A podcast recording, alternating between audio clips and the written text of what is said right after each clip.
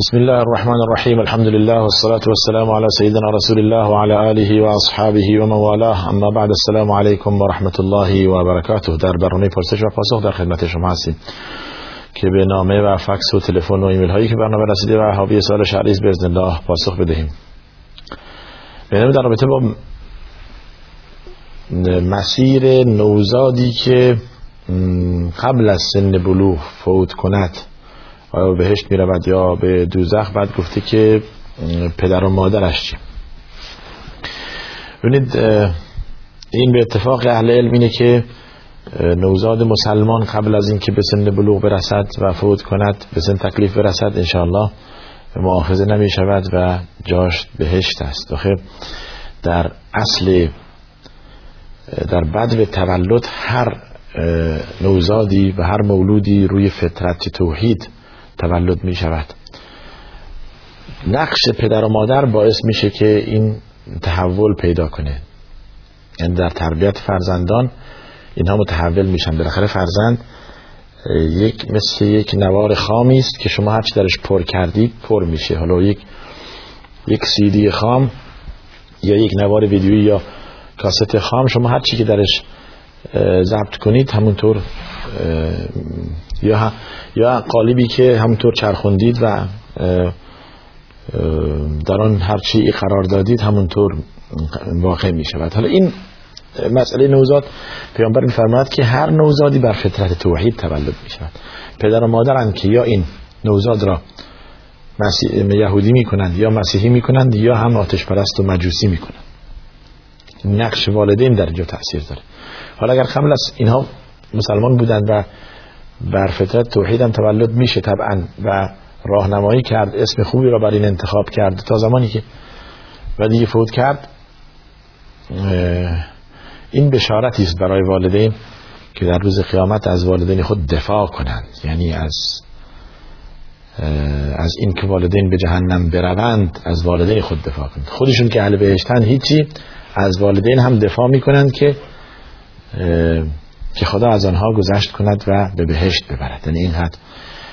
در حدیث داریم که هر کس دو, یا سه فرزند از دست بدهد در قبل از سن بلوغ در روز قیامت برای والدین خود طلب شفاعت می کنند نزد خداوند که اینها را به بهشت ببرد.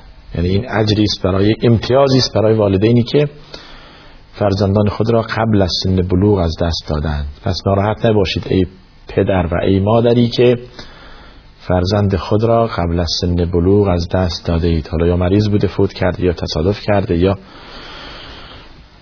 به یک نحوه فوت کرده است به نفع شماست نه به ضرر شما. برای اینکه شما هم بالاخره فوت خواهید کرد. شما هم خواهید مرد. و این فرزند شما بلبل بهشت است و از شما در روز قیامت دفاع می کند و نزد خداوند طلب شفا شفاعت برای برای شما می کند شفاخواه شما خواهد شد. شفاعت می طلبد برای خداوند امتیازی است. برای شما ای والدینی که در دنیا رنج دوری این نور چشم خود را چشیده اید و مادری که شبها شب زندهداری کرد برای فرزند خود و نهایتا بعد از این همه زحمت حاملگی و وضع حمل و تمام اینها از دست داد پس بی اجر و بی پاداش نمیماند. این را بدانید مطمئن باشید. استفاده از وسایل جلوگیری گفته اید برای مرد و زن. تا زمانی که هدف برای قطع نسل و تهدید آن نباشد اشکالی ندارد. به معنای دیگه تا زمانی که تهدید باش تنظیم باشد تنظیم نسل باشد جایز است. وقتی که تهدید و قطع نسل شد دیگه میشه حرام. یعنی دو سال سه سال یک بار ایشون حامله بشوند یا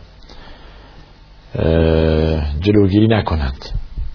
بعد از هر سه سال یک بار این زن حامله بشود. چهار سال یک بار این زن حامله بشود. همچنین. اما اینکه روله رحم را ببندد و دیگه اصلا نمی‌خوام حامله بشوم یا به یک نحوه خود را منقطع نصر کند جایز نیست و حرام است. بله. حالا بهانه ها ممکنه زیاد باشد. امروز زندگی خیلی گران هست و رسیدگی به اینها مشکل است و و و بهانه ها. و اینها باعث نمیشه که شما برای خود یک سوژه کنید و تهدید نسل کنید و نسل خود را قطع کنید. بله. برویم سراغ ایمیل. اون عادل احمدی. بسیار خوب.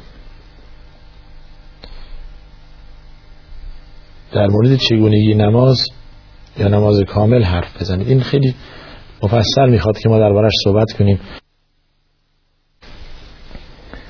یا اینکه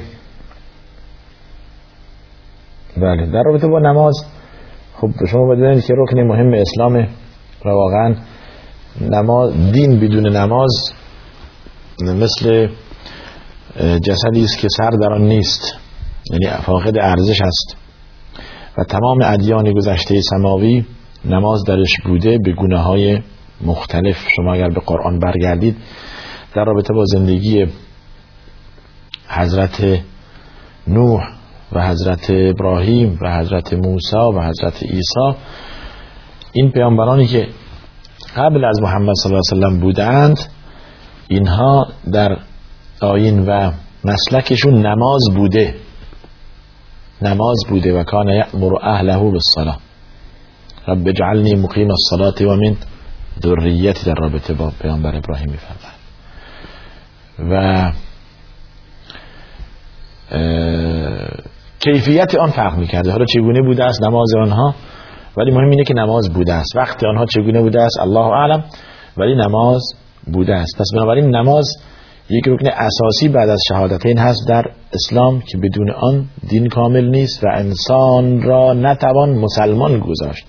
مسلمان نام نهاد بدون اینکه نماز در آین و در روش این شخص باشد. لذا در بین پرانتز میگن که کسی که تارک نماز باشد از این دایره ایمانی و اسلامی بیرون است.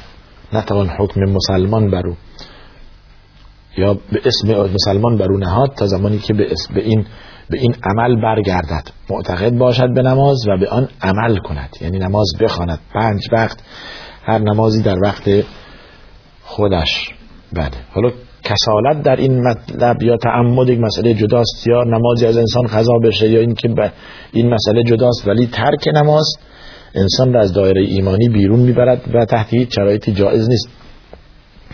تا زمانی که انسان شعور و عقل او پابرجاست. اگر انسان دیگه بیهوش شد یا به یک نحوه ناراحتی اعصاب پیدا کرد شبیه انسان دیوانه شد دیگه نماز از او ساخت است. دیگه نمی‌داند که چی می‌خواند. دیگه قضا هم ندارد مؤاخذه هم نمیشه چون که دیگه عقل را از دست داده است. تا زمانی که عقلش پا برجاست و شعور دارد ولو اینکه فلج باشد ولو اینکه مبتلا به بیماری مزمن و سخت باشد. چون که شعورش پا برجاست با هر کیفیتی که توانست باید نماز بخواند. حالا وقتی که اینطور شد با در نظر گرفتن این مسائل دیگه شما انسان صحیح و سالم را حکمشو می‌دونید چیه اگر نماز نخونه وقتی که این در در انسان مریض و و انسان فلج این حکم اینقدر شدت داره که باید بخواند دیگه در انسان صحیح و سالم از باب اولا باید بخواند. بله. این هم در برنامه های فقه و در برنامه دوستان و برادرانی که تقدیم شما می‌کنن این برنامه ها می‌تونید توجه کنید و احکام آن رو یاد بگیرید. اهمیتش رو عرض کردم بنده. سوال بعدی گفتید دومی که اگر کسی قرض داشته باشد و فردی که بدهکار است نتواند امکان نداشت برایش فراهم نباشد که قرضش را ادا کند. به علت دوری حکم چیست؟ ببینید دو مسئله در اینجا هست.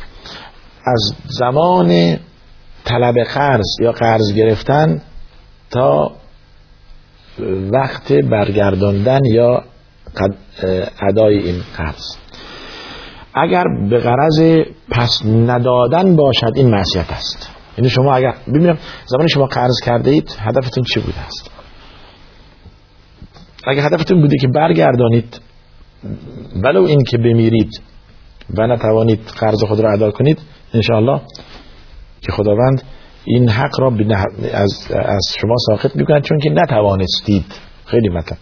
و اگر از بعد نیتتون بوده توی این حیله بوده اید که شما ازشون به عنوان قرض چیزی بگیرید دیگه فراموش کنید اصلا نیست تو مثل کسانی که خیلی این اعمال رو انجام میدن. شما از روز اول معصیت دارید.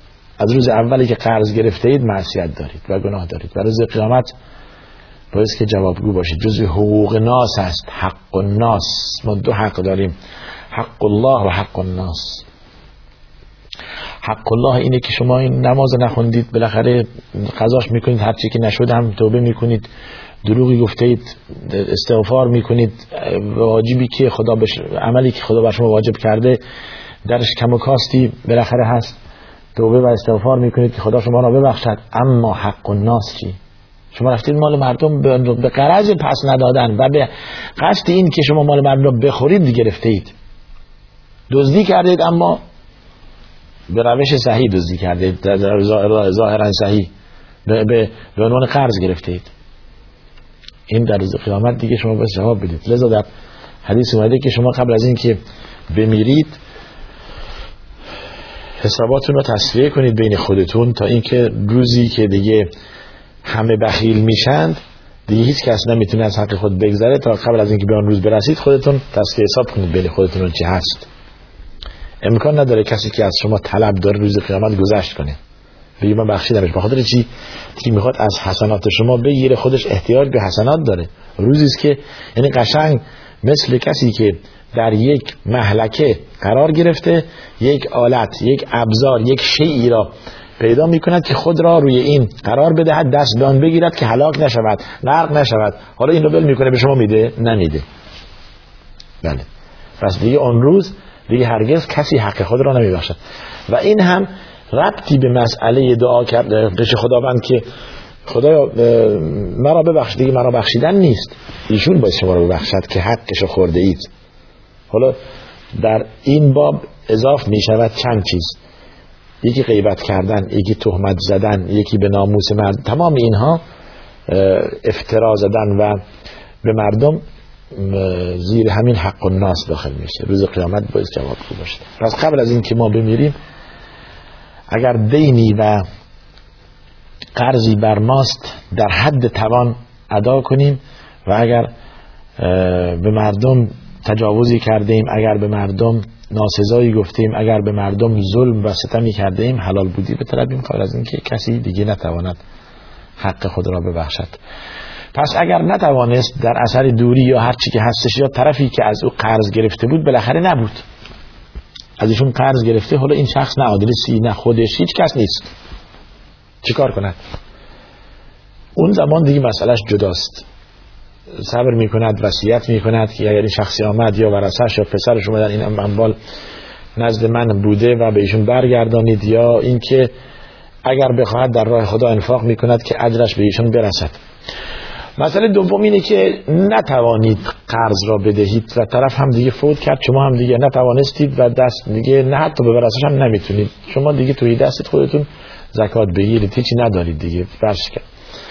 دیگه ضرر کردید در این تجارتی که دارید. اون زمان دیگه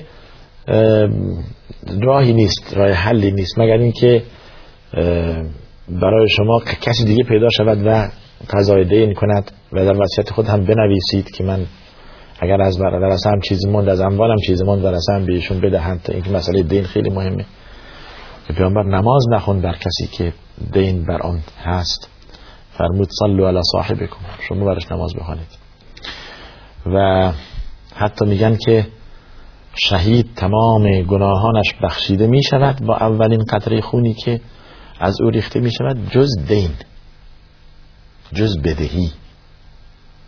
خیلی بدهی مهم مواظب باشید. خود را بدهکار نکنید. خود را بدهکار نکنید. خود را بدهکار کردن به خدا راهی داره. میشه حلش کرد. خدایا من بدهکارتم مرا ببخش. در عملم در طاعتم تقصیر است. در ادای واجباتم تقصیر است. در دوری از منهیات تقصیر است. اون که گفته اید فرموده اید که انجام بدهم کمتر انجام دادم و فرموده انجام ندهم انجام دادم. خدا مرا ببخش. توبه و استغفار راه حلی داره. ولی ولی در در در مسئله حق ناس دیگه تقصیر زیاد است و باید از خود این شخص طلب حلال بودی کرد. یا مظلمه را برگردون به این شخص. بسیار و نهایتا دیگه برای کسانی که شما غیبتش کردید یا نمی‌توانید حقش رو برگردونید براش دعای خیر کنید. این آخرین علاج هست. یعنی نمون از تاجیکستان برای ما ایمیل فرستاد. ظاهرا در رابطه با مسئله شرکت های این انترنتی است که بازار و خرید فروش از طریق اینترنت هستش به خصوص شرکت هایی که اسم بردن گولد کوست حکم آن را در جلسات قبل یا من یادم دو سه جلسه عرض کرده ایم که این شرکت اینجا بود و بالاخره به یک نحوه شکست شد و رفت. در در جاهای دیگه چون که تبلیغات این زیاد هست و اون طمع انسانی که در خونه نشسته هم خیلی باز زیادتر انسان فکر می‌کنه که واقعا بدون هیچ زحمت بدون هیچ تلاشی می‌تونه میلیونر بشه. برای یک انسان خام و انسان تمکار خیلی زود قابل درک و باور هست که بله من تو این شرکت داخل میشم و دست چپ و راستم اینقدر قرار می‌دهم و مشتری میارم برای اینها. اینقدر برام برای ایشون بالاخره زمانی که مشتری آوردم به حساب من اضاف میشه و سالانه اینقدر به من بودی میدن. تجارت در اموالی است که در شبه هست و این چنین صاحب مال شدن شرعا جایز نیست. و شما نمی‌دانید که این اموال شما کجا می رود به کجا می صاحب این شرکت ها کیست؟ تمام این شبهاتی که در این مسئله هست. حتی دوستانی که در هیئت فتوا هستند این این هم دو سال پیش این فتوا صادر شد که جایز نیست. در این بار هم از کردیم که این شرکت کردن در این خرید فروش هایی که از طریق اینترنت انجام میشه جایز نیست و این کار نکنید. دنبال روزی حلال باشید. در وقت به سجده رفتن باز بینندمون ظاهرا حالا بله. گفتید اول باید دست گذاشت یا زانو؟ هر دو درست است هر دو جائز است. که اینکه شما با دست به سجده بروید و چه با زانو هر دو براش حدیث داریم. و هر دو هم حدیث صحیح هست. حدیث ابو هریره هست و حدیث وائل ابن حجر ظاهرا یادم هست اینطوری. که در نحوه سجده رفتن رسول الله صلی الله علیه و با زانو می رفتند یا اینکه با اول دست می گذاشتند شما هر کدوم انجام دادید صحیح هست. توجه کردید در این مسئله باب واسه است. حالا اون چی که نهی است گفتن مثل شطور. حالا شطور چگونه اول با بله. و در روایت دیگه داریم که با دست با پا هم یعنی اول زانو زدن بعد دست گذاشتن هم جائز هست. سال دوم شما اینه که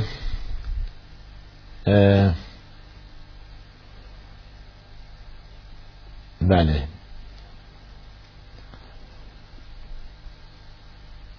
قابل ظاهرا چیزی که فهمیدم اینه که شما اگر که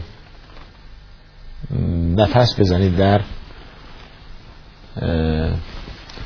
در آب نفس زدن در آب نهی است و اون چی که در حدیث اومده که شما آب را با سه نفس بخورید. اینم برای ادای نظافت هستش.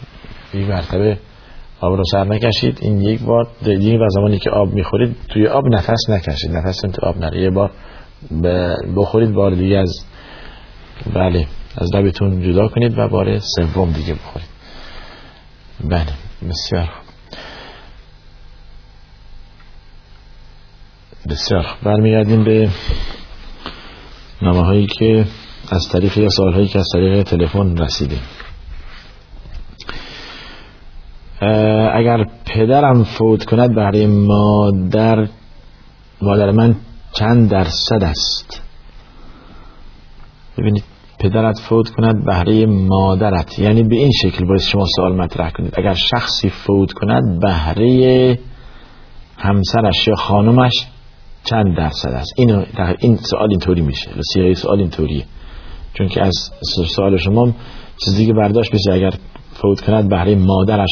گفتید پدرم و بهره مادرم. یعنی شخصی فوت کرده بهره همسرش و خانمش چقدر میشه چون که اولاد دارد فرزند دارد یک هشتم. یک هشتم بهره. بهره زنی است که میراث از شوهرش می‌برد. توجه کردی؟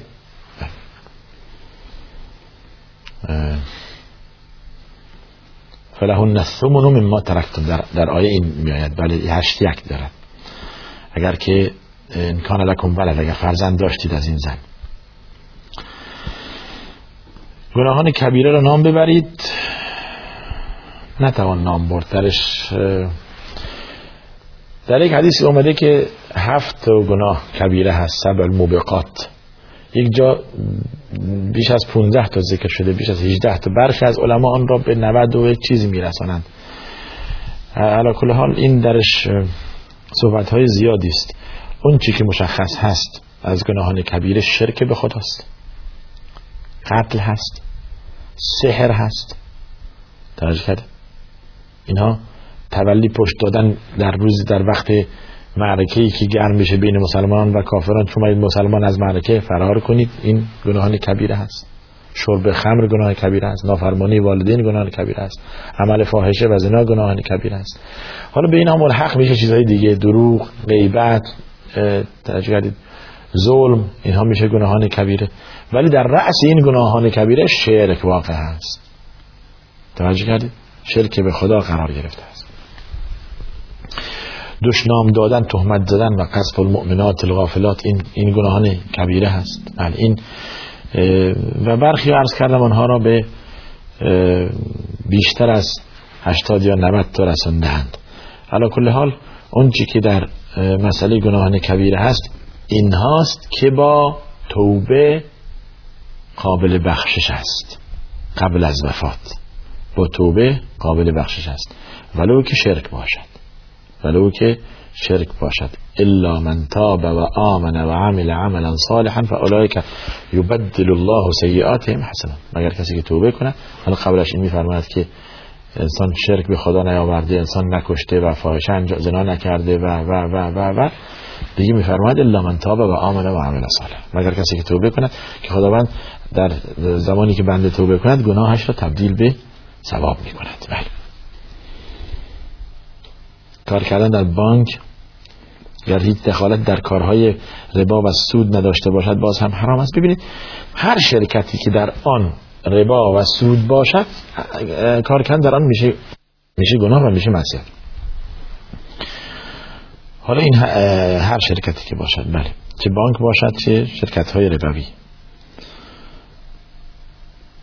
پیامبر اسلام چرا بیش از چهار زن داشتند؟ این خصوص خصوصیات پیامبر هست. ببینید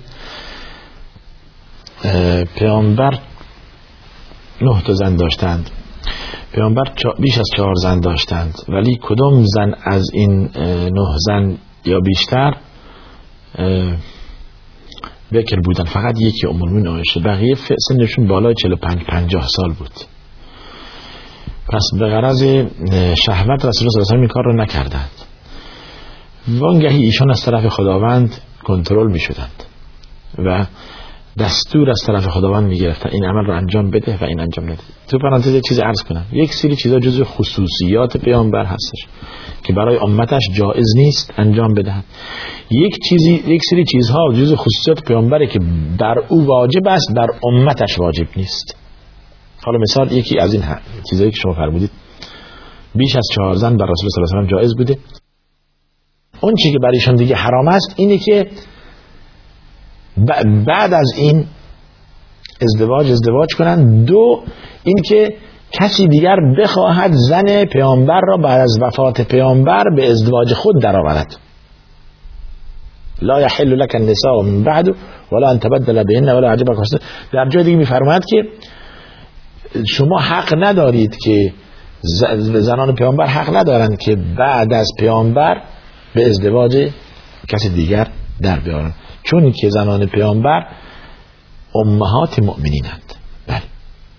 ولا ان تنکحوا ازواجه من بعده ابدا هرگز دیگه حق ندارید که زن پیامبر را بعد از وفات پیامبر باشون ازدواج کنید. چون که در روز قیامت هم زن پیامبر هستند. در حالی که برای امت اجازه هست کسی که فوت کرد بعد از انتها و سپری شدن عده این زن برود با کسی دیگه ازدواج کند. این مسئله شرعی و جایز است. پس یک جا ممنوع و این یا چیزی که بر پیامبر واجب است بر امتش واجب نیست. قیام لیل و شب شب نماز خوندن. کم لیل الا قلیل نصفه و انقص منه او زد علیه این بر پیامبر واجب است اما بر امت واجب نیست. یک سری جز خصوصیات پیامبر هست توجه فرمودید و دیگه بر امت واجب نیست. خیلی خوب. بعد گفتید که و صحبت در اینجا خیلی زیاد هست. حکمت از این ازدواج چه بوده است؟ چه حکمت هایی در این بوده؟ رسول صلی الله علیه و بدین وسیله توانستند به قبائل و به قبایل های مختلف عرب رخنه پیدا کنند در داخل این قبایل و اسلام به وسیله اینها منتشر بشه بله. و این خود یک سیاست صحیح یک رهبر هست. بله. رهبری که از طرف خداوند کنترل می شود و وحی بر صلی الله علیه و سلم چرا می‌گویید که ازدواج موقت حرام است؟ یعنی سیغه و خودتان ازدواج مسیار دارید. چرا می‌گویید مس بر پا درست نیست و خودتان مس بر موزه می‌کنید؟ چرا می‌گویید نماز ظهر عصر نباید با هم خوند و خودتون جمع می‌کنید؟ و این چراها را زیاد شما نوشتید؟ رو اجازه بدید ما یکی یکی خدمتون عرض کنیم. چرا می‌گویید که ازدواج موقت حرام است؟ یعنی سیغه و خودتان ازدواج مسیار دارید. من عرض می‌کنم سوال می‌کنم از شما. چه رابطه بین ازدواج موقت و سیغه و مسیار هست؟ اسمش گذاشتن مسیار. اسم جدید است مستحدث اسم. از کلمه یسر و آسانی است کاری به اسم نداریم. و مسما به محتوا. آ شما ازدواج مسیار چیه؟ سیغه مشخص. ازدواج مشخص ازدواج موقت مشخص. زن را به, به تحت تصرف خود قرار می‌دهید برای یک ساعت برای یک روز برای یک هفته برای یک ماه یا برای یک سال؟ بعدم برود شما وقتتون تمام شده آقا. بروید با کسی دیگه. یک سال دیگر عقد ببندید. تمام شد برید با این جز عمل فاحشه چیز دیگر نیست. توجه فرمودید؟ حالا شما اگر همچی یک رنگ و بوی اسلامی بهش بدهید. نه این بس اینطور بشیند و بس دست پری کند و نمی‌دونم فلان باشد که در عمل این چنین نیست. توجه کردید؟ و این عمل شده حرام و منادی رسول الله صلی الله علیه وسلم ندا زد و اتفاقا حضرت علی این حدیث را روایت می کند که اونچه که حرام بود در غزوه خیبر در جنگ خیبر یعنی خوردن گوشت اولاغ و ازدواج موقت در اختیار داشتن زنانی برای مدت معینی. این هر دو با هم حرام شدند. این منادی رسول صلی الله علیه و ندا زد و حدیث را حضرت علی روایت می‌کند. و امت قاطبتا برانند که ازدواج موقت حرام است. جز روایتی از ابن عباس هست که اون هم باز به علت این که این حدیث به ابن عباس نرسیده بود. مسئله تحریم سیغه یا ازدواج موقت. حالا حالا عرض کردم که این این ازدواج موقت بود. حالا میاد مسیار مسیار چیه؟ شما می‌دونید مسیار چیه؟ ازدواج مسیار ازدواجی است که رکن و ستونهای اساسیش همون قاعده و قوانین ازدواج صحیح است. با اسم وقت در نیست. این یک اسم اصلا وقت نیست. موقت به وقت نیست ازدواج مسیار. شما رو با شما ازدواج می‌کنم. برای یک روز یا یک هفته برای یک ماه. نیستیم چنین چیز دو, دو شاهد و اجازه ولی و حضور ولی یا نماینده ولی و تعیین محرول مثل. ما ازدواج های دیگه چطور من و شما چطور ازدواج کردیم؟ با چی ازدواج کردیم؟ با همین دیگه. بودن ولی و دو شاهد و تعیین محرم مثل. حالا سیغه ازدواج هم سیغه عقد هم جاری شده. این هم ازدواج بسیاره. حالا چرا این اسم رو براش انتخاب کردن؟ عرض کردیم که شما این اسم ممکن اسم جدیدی باشد. شما به محتوای اسم نگاه کنید یا به محتوای ازدواج ازدواج کاملا شرعی هیچ قباری بر آن نیست. فقط میمونه این اسم. این اسم به علت این که یک سری چیزها بر شوهر آسان کرده و یسر کرده حالا اسمش گذاشته. یک سری گذشت و تنازل از حق خود یعنی زن. در این ازدواج هست که اسمش گذاشتن ازدواج بسیار مگر این نیست وقتی که مرد با دختری ازدواج کرد وظیفه آن مرد است به عنوان شوهر. نفقه مسکن و مبیت و شب ماندن با این زن داشته باشد. نفقه به این زن بدهد غذا بدهد لباس بدهد خرج بدهد. مسکن بدهد براش جایی تعیین کند ولو که حالا کپر باشد. ولو که چیز در حد توان. فقه دو ساعت من ساعت. اون قدر علیه رزق فلیونفق من ما آتاه الله. کسی که بنده هر کس بنده توانش. هر کس به اندازه توانش انفاق کند. و شب وظیفه دارد که نزد زن بماند. اگر دو زن داشت شبی نزد این بماند شبی نزد آن بماند. سه تا همینطور چهار تا همینطور عدالت کند در شب ماندن. در مبید. خلاف. در این ازدواج نسیار این زن از حق خودش تنازل می کند می که من خونه دارم. شما برای من خونه نخرید. خیلی خوب. من خودم پول دارم. نمی‌خواد به من نفقه بدید. خیلی خوب. من وقت خودم را به شما میدم. از 24 ساعت هر زمانی که خواستید بیایید نزد من. لازم نیست شب بمانید اینجا. ظهر بیایید عصر بیایید صبح بیایید. هفته یک بار بیایید خب این کجاش اشکال داره؟ این کجاش میشه سیغه؟ توجه فهمید پس بنابراین فرق بین آن و این هست. خب قاطی نکنید بله سیغه همون حکم غیر شرعیش به جای خودش باقی است و الالعبد این مسئله سیغه حرام است و بلکه توهین است به صاحت زن. سیغه و ازدواج موقت توهین است به صاحت زن. توجه کردید؟ زن خیلی مقام و منزلتش بالاتر از این است که ملعبه دست مردان باشد. ساعتی با آن و ساعتی با این و دو روز با آن و سه روز با آن. بله. بله. بسیار خوب. اما دو. چرا می‌گویید که مسح بر پا درست نیست؟ منظور در وضو گرفتن. خب نص آیه هست. بارها عرض کرد نص آیه سوره مائده هست. اذا قمتم الى الصلاه فاغسلوا وجوهكم وايديكم وارجلكم تو پرانتز و امسحو به رؤوسکم بعد میگه و ارجلکم تمام این واو برمیگردن به فعل امر اغسلو. این از لحاظ لغوی خیلی ساده و آسان هستش. فهم و درکش. منصوب است به فتحه و هدف شستن هست. عقلا هم شستن در پا مستاق پیدا می‌کند تا مسح کردن یا.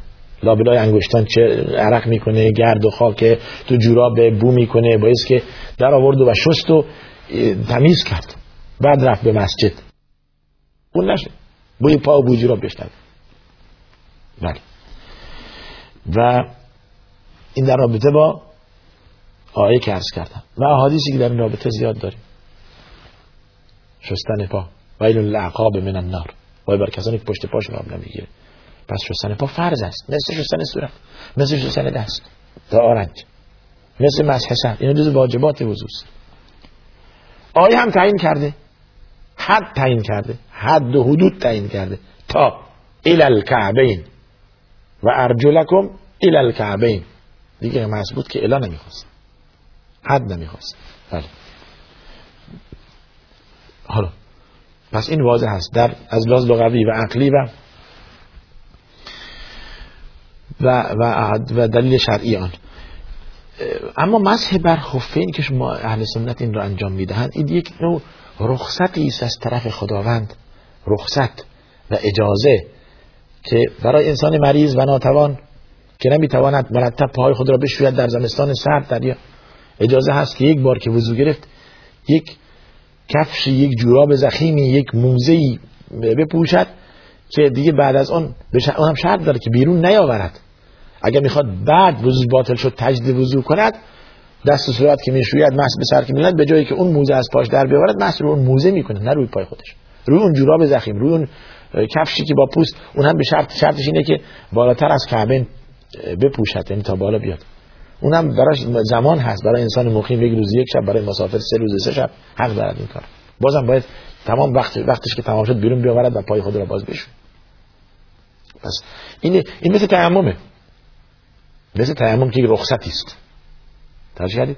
یه راه حل است خب من نمی‌تونم پاهم بشینم وضو بگیرم هوا سرده پاهم خیلی خب شما اینو بپوشید و مسح کنید برش بخصوص در مسافرت نمیشه مرتب. حالا پاها شست. در وقت نماز دیگه آب نیست توجه کردید؟ پس این یک رخصته. فرق بین رخصت و اینها رو شما جدا کنید بین حکم شرعی. پس قیاس بر این نگیرید که ما اگر این هست این برای مدتی است. سومی شما یا اعتراض سومی شما چرا میگید نماز ظهر؟ راست نباید با هم خود در خودتون جمع می‌خونید جمع در دو حالت هست. یک در باران یک در مسافرت که جمع و میشه. در غیر این صورت یک جمعی داریم جمع ضرورت برای این که جمع رسول بین الظهر و العصر من غیر سفر ولا مرض ولا مطر. این این جمع برای ضرورت هست. زمانی که انسان در, جلسات گذاشتم به نظرم من به این مسئله اشاره کردم. اگر واقع شد در یک جایی که در مسافرت هست و نمی‌تواند و 100 درصد می‌داند که نماز ظهرش و اصر اگر با هم نخون نماز عصرش دیگه قضا شده و ازش گذشته هواپیماست در قطار در اتوبوس در جای دیگه هستش نمی‌تونه در جلسه در کلاس درس یه جای واقع شده که اصلا دیگه نمی‌تونه نماز عصر بخواند. استثناء این کار انجام می‌دهد. اون هم نه اینکه کار همیشگیش باشه. پس همیشه در اسلام راه حل هست راه گریز هست برای رسیدن به هدف. ولی نه اینکه کار دائمی انسان باشه توجه کردید؟ بله. این به طور مختصر جواب ایراد شما که فرمودید. بسیار خوب. بله. خدا به شما توفیق بده انشاءالله باها که انسان حقیقت را بفهمد و دنبال حقیقت باشد و دنبال تعصب و تعصب کورکورانه و تقلید و این چیزها نباشد. حقیقت را از قرآن حدیث یاد بگیرد که خداوند همچون شخصی که دنبال حقیقت هست هم نور هدایت می‌دهد و اهل هدایت و صلاح می شود انشاءالله. سوالی از بینندگان زمانی که حضرت یوسف به چاه انداخته شد چند سال داشت؟ دو عمر حضرت داوود چند سال بود؟ زن داوود چه نام داشت؟ هیچ کدوم من نمی‌دونم. من نمی‌دونم. نمی‌دونم که حضرت یوسف زمانی به چاه انداخته شد چند سال داشت؟ و عمر حضرت داوود چند سال بود؟ و زن حضرت داوود چه نام داشت؟ این ستا مرا معذور دارید از جواب. الله اعلم. من نمی‌دونم. یک چیز من بگم. در مسائل حلال و حرام در اینها خیلی مهمه که انسان کنجکاو باشد و بداند. و بداند که چه حلال است چه چه باز انجام بدهد چه انجام ندهد چه خدا بر او واجب کرده چه او را, او را از این عمل باز داشته اینها خیلی لازمه که شما بهش توجه کنید یاد بگیرید. ولی دنبال این مسائل رفتن که این چی اسمش چی بود و پیامبر موسی زنش نامش چی بود و درسته که انسان به معلومات خود بیافزاید چیز خوبیه ولی هرگز وقت خود را در این مسئله یا اگر حالا این نقص البته من نمیگم که این چون من نمی‌دانم میگم که سوال بی خود من نمی‌دانم. من, این نمی‌دانم عمر پیامبر یوسف چقدر بود. زمانی که حتی عمر پیامبر یوسف چند بود؟ از زمانی که فوت کرد هم نمی‌دانم. یا عمر پیامبر داوود چند بود؟ و هیچ. جز محمد صلی الله علیه وسلم که 63 سال داشتن عمر مبارکشون. و حضرت نوح که در قرآن آمده الف سنت الا 50 950 سال دیگه دلیلی برای این که عمر کدام پیامبر چقدر بود نیست. حالا بعضی 150 بعضی 120 بعضی 200 بعضی اینها تخمین تاریخی است که دلیل شرعی بر آن نیست. و زنان پیامبران خوب در کتاب تفسیر مراجعه کنید در این مسئله ممکن است نام زن داوود را بیابید. بنده نمی‌دانم نامش چی بود. بله پس در رابطه با حلال و حرام اون چیزی که واجب دینی نیست این این بهتر بهتر است که در این رابطه شما بپرسید و عمر خود را در این بله. آیا پای برهنه به زیارت رفتن ثواب بیشتر دارد؟ حالا اصل زیارت خودش درش مسئله هست که شما به زیارت که می روید زیارت رفتن سنت است که انسان به قبرستان برود و سلام کند و دعا کند برای مردگان و اهل قبر. این سنت در راه روش رسول صلی الله علیه و بود که السلام علیکم. سلام می‌کردن. اهل دیار من المؤمنین انا بكم لاحقون. إن إن شاء الله بكم لاحقون. أنتم سلفنا في الجنة ونحن لكم تبعا. أسأل الله لنا ولكم العافية.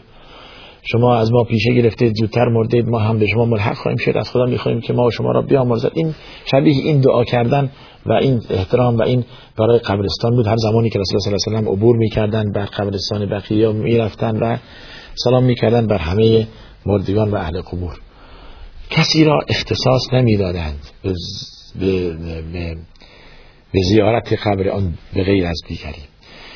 چیزی که از این سوال شما برمیاد به زیارت رفتن این همون چیزی که به قصد و به چیزایی که نظر کردن این قبور این را زیارت می که این شرعا حرام است بلکه شرک است. شرک است. شما کسی را که بنده خداست شریک کنید با خدا در عبادت. و این را شخص مقدسی بدانید که نفعی به شما میرساند یا ضرری از شما دفع می کند این این بسیار خطرناک است و اعمال شما را ولیعظ بالله ضایع می کند این کار نکنید و بدانید که هیچ کس جز الله سبحانه و تعالی جز خداوند نفعی به شما نمی رساند و ضرری از شما دفع نمی کند.